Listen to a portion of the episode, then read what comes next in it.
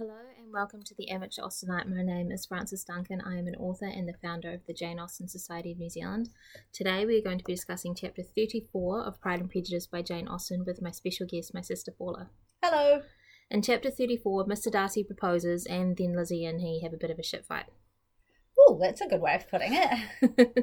it's very uh, contained though, isn't it? They're very they're still very polite about their argument. It's the thing that, that I think stands out the most to me. I've been reading some sordid thrillers at the moment, and it's full of prostitutes and knives and drugs and all sorts of stuff. And people don't contain their feelings at all, they just let everything out. And, you know, this is antithesis of that because they're always uh, collecting themselves before they speak I like he was struggling for the appearance of composure and would not open his lips till he believed himself to have attained it. I mean, he's just poured his heart out to Elizabeth about how he loves her, and it's obviously taken a lot for him um, to do it. And she's straight away just shot him down, and he's obviously surprised and he's angry. His complexion became pale with anger, and the disturbance of his mind was visible in every feature. And he he doesn't let it out though in his words. He mm. composes himself before he speaks, as it says at length in a voice of forced calmness. He said, "You know, it's quite amazing the way that people spoke to each other in those days." It does say later that he is an expression of mingled incredulity and mortification. Those are beautiful words, and it's a beautiful way to explain how he's feeling without him saying anything. Absolutely. And, you know, and that is the point that he doesn't actually express that.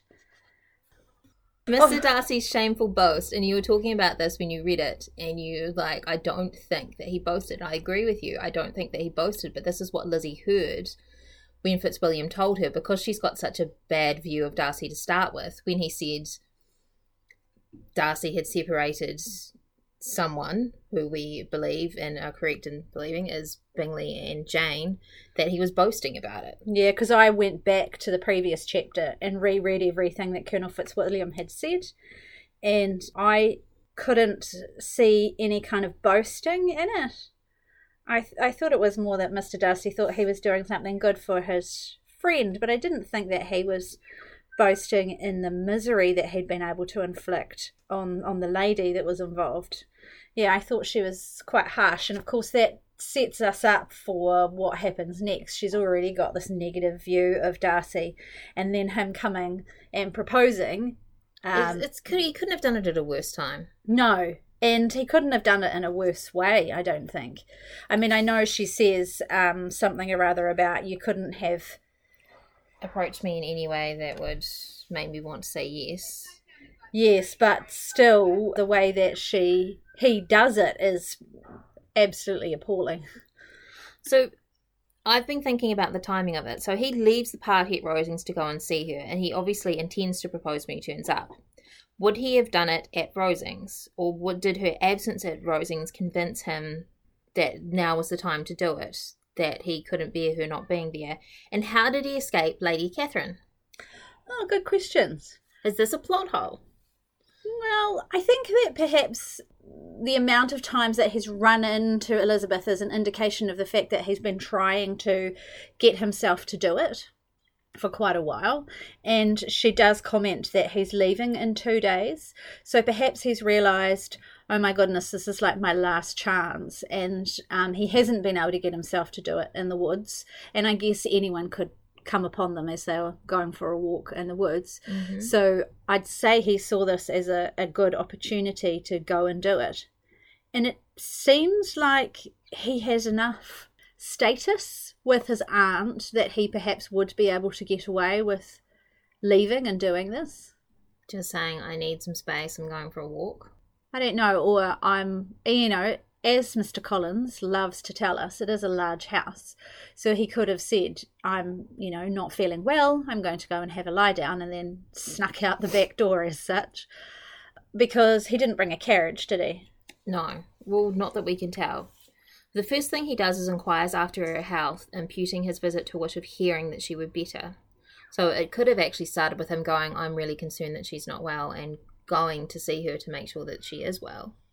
But then he very quickly goes into, I ardently admire and love you, which you were correct about. That is the wording.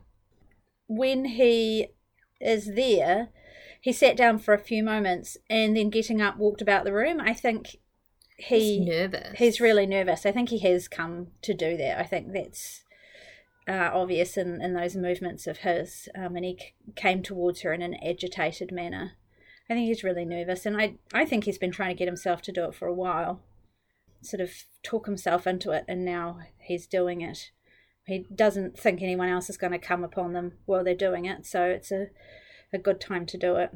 he talks about his sense of her inferiority of its being a de- degradation of the family obstacles. What's interesting here is he's maybe trying to uh, express how great he is despite everything. Um, but he doesn't criticize her specifically, he just criticizes her connections. Of the family obstacles.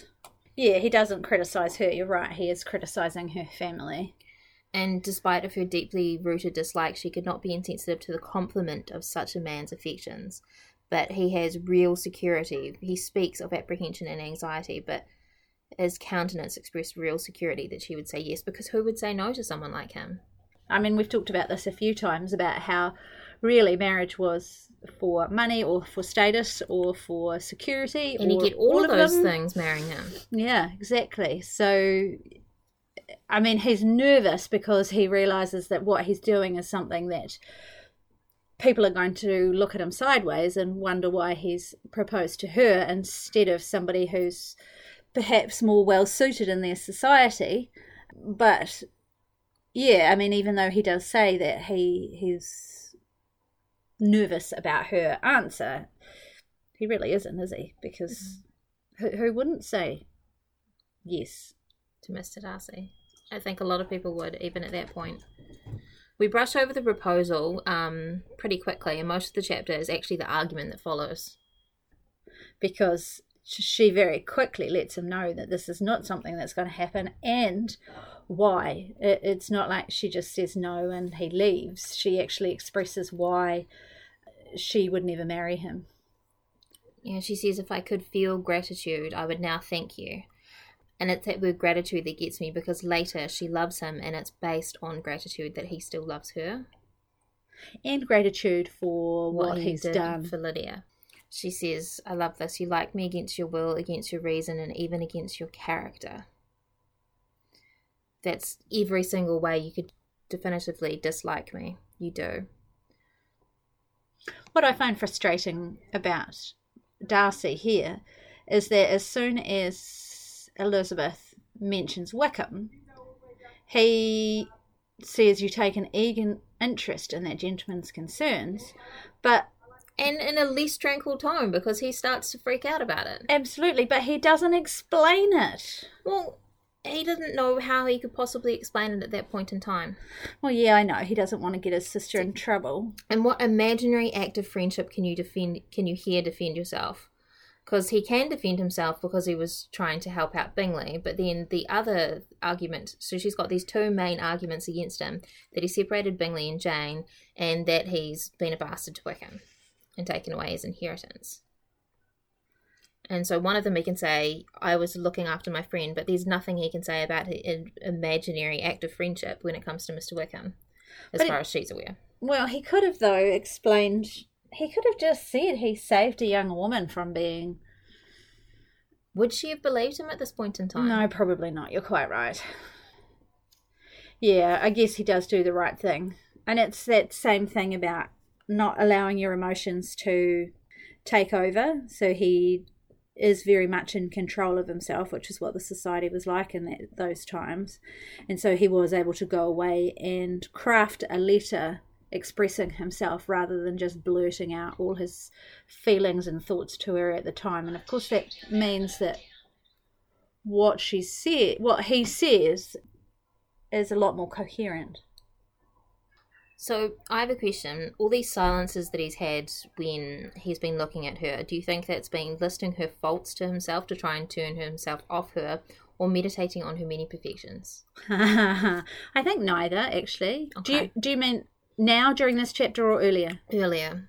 Oh, This is what's made me wonder about it. Because all the time that she's thought he's been staring at her, do you think that he's been going, nope, this is why you can't approach her? Or he's been going, she's so wonderful, this is why she's so wonderful? I think it's a mixture of both, particularly because Caroline Bingley, Bingley. says about says to him something about what he's thinking, and he says, "No, I'm thinking about a pair of fine eyes," and maybe that's just the TV program. I don't know. No, that is. It is the book. Oh, hooray! I have read the book, by the way, um, but I remember that so much better. And and so I think we're led to believe by Austen that he is thinking about how lovely she is, and not just her fine eyes, but also her her brain as well. But obviously, he has also been telling himself she is not the correct woman for him, not appropriate. Um, so I imagine that in the silences he's been doing that as well. I don't think it's an either or an or. I think it's a both. What do you think if she had said, yes, I'll marry you if you get Bingley and Jane back together? What do you think would have happened?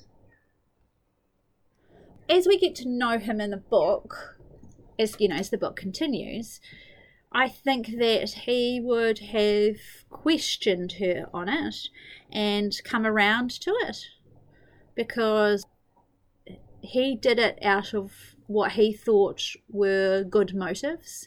And I think if he can be shown that actually um, there are other good motives that he could follow, then I think he would have done it. But I also think that if she'd said yes now, He wouldn't have grown as a character like he does. And neither would she, and I, I think that it would have taken them a really long time to get to know each other, and their marriage would have been really unstable, maybe forever, or maybe just for the first little while as they got to know each other. But maybe the way the society is, they wouldn't have got to know each other so well. I just think Lizzie's no good at negotiating. She's like, here are my two problems. Bingley and Wickham. You probably can't do anything about Wickham, but you can do something about Bingley and Jane. So I will marry you if you get them back together. Yeah, but you can see when she when she talks to Mr. Collins that actually she is not going to marry for anything like that. No. I mean, but if this was her only option to get Jane happy, do you think she'd do it? Do you think she'd marry into a potentially unhappy marriage so that Jane would be happy? Oh, that's a really good question. I don't know. She does love her very much, and she does say in the chapter that she's glad that she's going to be back with her again very soon so that she can comfort her. I guess she's seen how Charlotte has been able to cope with Mr. Collins. You know, I guess if she thought it through, then she might have thought that it was okay to marry Darcy because his house is definitely bigger than Mr. Collins. You'd have a whole wing to yourself. Exactly. And she wouldn't have to put up with Lady Catherine de Bourgh as much as Charlotte has to. oh, and she'd get to see Colonel Fitzwilliam. What, and continue to flirt with him? Yes. Ha ha. So she mentions Colonel Fitzwilliam. Agreeable as he was, she did not mean to be unhappy about him. Yet, then when the doorbell goes, she uh, is excited that it could be him. Yeah. But it's not, because it's Darcy. Yeah. Pride is mentioned about both of the characters. Mr. Darcy says, Had not your pride been hurt by my honest confession of the scruples that had long prevented my forming any serious design? And then, in Lizzie's mind, it's his pride, his abominable pride. It was gratifying to have inspired, uh, to have inspired unconsciously so strong an affection, but his pride, his abominable pride. And then as, and she goes on to complain about Jane and Mr. Wickham again. And she's just driving those two things home. And she does really focus on on his pride uh, in here. And of course, this chapter really is about pride and prejudice. Because she's prejudiced against him because of these two instances. And it's his pride that's held him back from admitting that he's in love with her. It's a really pivotal chapter in the book because he's obviously proposing, but it's not just that he proposes, it's the fact that he has been able to talk himself into it. Uh, that that is important to his character development.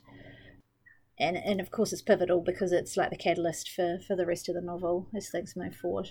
And it happens directly in the middle of the novel, which is really interesting. Like if I try to close my book, it's sitting right in the middle. Yeah, it's a the perfect structure. Why wait so long, you think, before having him propose? Why not have it happen earlier and then them have longer of the novel trying to come towards each other? I think because they needed to, well, sorry, not they, Jane Austen needed to establish uh, all these reasons for Elizabeth disliking Darcy. And do you think half a novel is enough to then break down all those reasons she didn't dis- she does dislike him?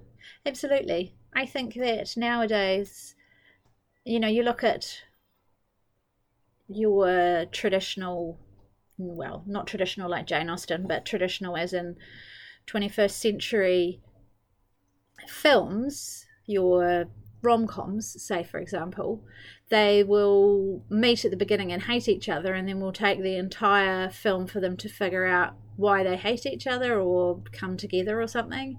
And it all just seems a little bit false um, because it's hate at first sight.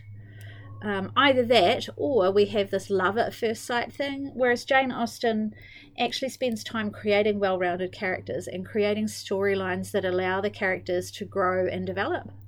I mean, you could argue here that Darcy had love at first sight and Lizzie had hate at first sight. Yeah. Rather than them both hating each other, one of them loved and one of them hated, and it's that love which is more powerful, which tips things. Yeah, that's really true. I think maybe rather than hate, he just sort of looked at her and was like, "Oh, she's she's okay. Yeah. Oh, hold on. What am I thinking? Oh, I'm seeing her again, and I like her again. Oh dear, dear, dear. You know, I think it's because it did develop. It wasn't. It definitely wasn't a at first sight thing. Yeah, and because Austen has waited until halfway through the novel for this proposal, it actually becomes more believable. But I think in Austen's day, perhaps it was more expected that things were more believable than today, where we just have movies that are churned out one after the other. And people running to the airport even though you can't get through the security lines anymore. Yes, exactly. All the plot holes in the world. With the soaring violins. Oh, we're both a bit cynical, aren't we? Sorry about that. Romances. Bit. Woohoo! Was it a funny chapter? I know you love to say that they're funny. Yeah, there were some funny elements in it, like Elizabeth going, "Oh, no, no, I'm going to be okay about Fitzwilliam," and then when the doorbell goes, um, she's like, "Oh, is it him?" Yeah, I thought that was quite cute. Um, but then the rest of the chapter actually becomes quite serious. So yeah, only one little funny bit in it. And that is our summary of chapter 34 of Pride and Prejudice by Jane Austen. Thank you for listening. You can find me at francesduncanwrites.com and on Twitter at frances underscore duncan. We wish you happy reading. Just popping back in to let you guys know that we have merch now. I haven't actually got merch with my face on it. That seems a little weird to me, but if you really want it, let me know and I'll do that. There's merch of the Jane Austen Society of Aotearoa New Zealand's logo, uh, some Jane Austen merch, and some Pride and Prejudice, heavily Pride focused merch too. It's on Redbubble, and the link is in the notes. Happy buying!